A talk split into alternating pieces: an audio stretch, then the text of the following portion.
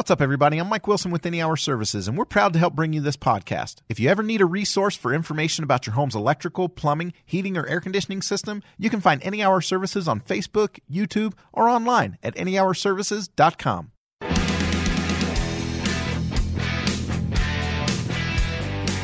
Hey, I'm Kirk Jowers, and uh, so excited to be back with you, uh, leading into the great uh, Mr. Kaplan, who has a great show on on tap for you.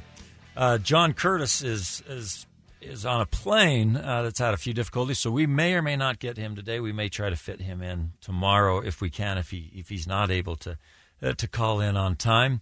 So I'm as we continue to go through some of these these news stories of today one thing uh, that I was just finishing up on is the fundraising by these these Democratic candidates.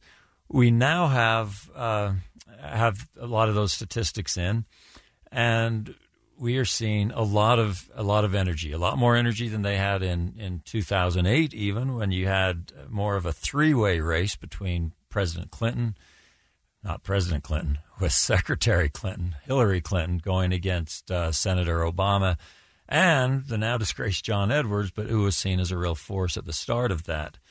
Um, this year, we have at least 25 candidates who are looking forward to, to getting involved uh, and taking their shot at President Trump, who they see as vulnerable. The more I talk to people back in Washington, D.C., the more I'm not sure that is true. The economy, obviously, uh, is, is going his way. And I am going to finish that thought in a little while, maybe tomorrow, because I have Representative John Curtis uh, on the phone with me. Uh, John, thank you so much for jumping off that plane and and uh, and picking up this call. Hey, Kirk, how are you? Yes, it's a, a long plane ride, but I'm here. Thank you so much. Uh, I really wanted to have you on today for a lot of reasons. Of course, I'm I'm talking with Representative John Curtis. Uh, we began today with Jason Chaffetz and end the day with the man who won a special election uh, to replace Representative Chaffetz in Congress. And John Curtis is now the U.S. Representative for Utah's 3rd Congressional District. Before that, he was a successful businessman and mayor of Provo City from 2010 to 2017. But I wanted to get Representative Curtis on because you've been so outspoken about giving basic supplies to the immigrant children who are detained on the U.S. Mexico border. And I, I want to get your insight into this situation and what you've experienced in your visits to the border. Well, I don't think there's a single Utahn that, if they went down and saw what I saw, wouldn't agree that um, it's a, it's embarrassing and that we can do better. Now, that doesn't mean that we have everything figured out about who gets to come in and who doesn't get to come in, but it certainly means there's a level of dignity um, that, that, we need to have. I I refer a lot to the Utah Compact, um, and uh, that's kind of a I think a guideline for me back here because it's Utah's leaders who have said this is how we want immigration handled. And one of the things the Utah Compact talks about is dignity and respect. And I, I think that's where we're failing uh, down at the border. Is there is there any hope that we will get closer to uh, at least a bare minimum that you would, would not find embarrassing, or are we a long yeah. ways away from that? No, I was really pleased. Uh, the week before, uh, we've been in recess last week, but before that, the Congress passed almost a five billion dollar package, and um, it's specifically targeted at those conditions. Uh, I think the, my only concern about that is it, it's truly a band aid and not a, a fix. It's a short term uh, measure. And uh, I think uh, one of the things I'm convinced of by by my research and being down there is that we need a, a pretty massive investment in the borders, and it's it's it's in all areas. It's more judges, it's better facilities, it's barriers, uh, just lots of things, and, and then that needs to be coupled with a change in our laws. And um, until we're willing to do that, we're going to continue to have these problems at the border.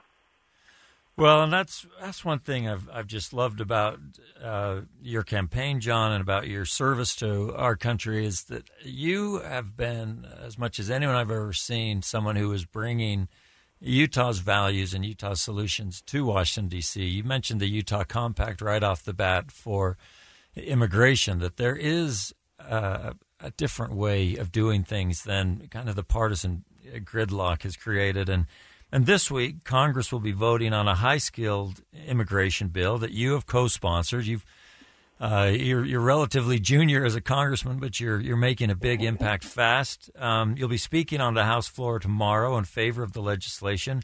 Why are you so passionate about this bill, and does it have any chance of, of passing or, or, or making a difference? Well, I'm excited for this bill because um, since arriving here in Congress, I've seen almost no progress on immigration, and this is a this is not. I mean, this is a piece of a much larger problem, but it's exciting to see us at least deal with a piece of it. And uh, we have some some really great people in our state and in our country who are victims of this uh, of, of this kind of a um, a word a, a quirk in the law r- right now, and this fixes that.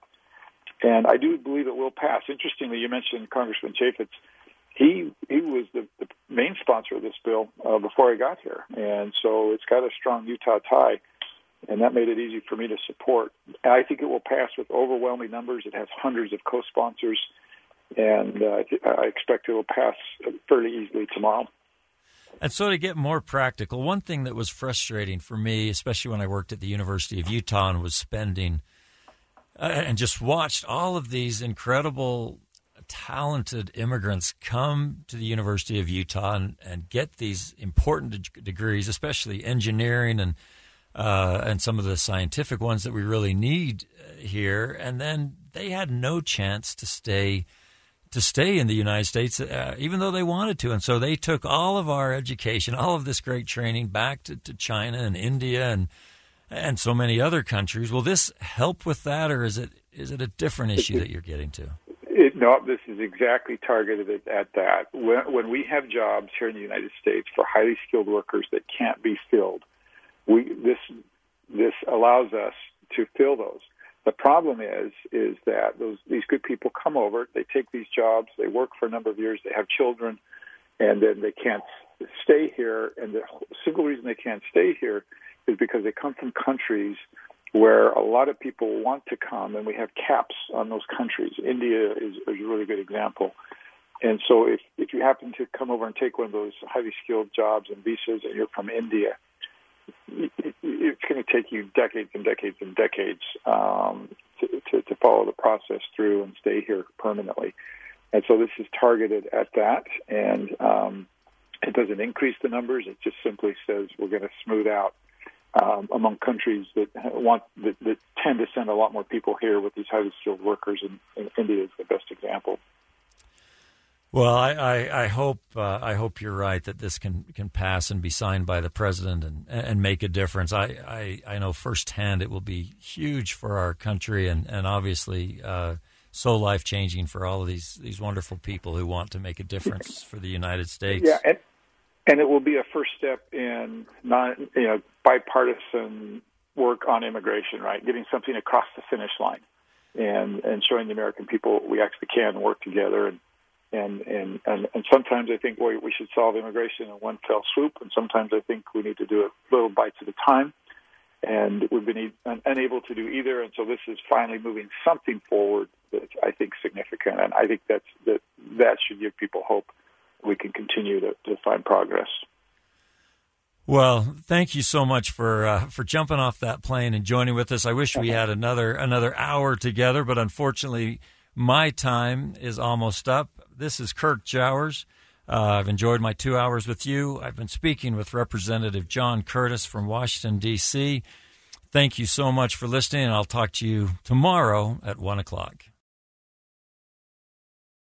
What's up, everybody? I'm Mike Wilson with Any Hour Services, and we're proud to help bring you this podcast. If you ever need a resource for information about your home's electrical, plumbing, heating, or air conditioning system, you can find Any Hour Services on Facebook, YouTube, or online at anyhourservices.com.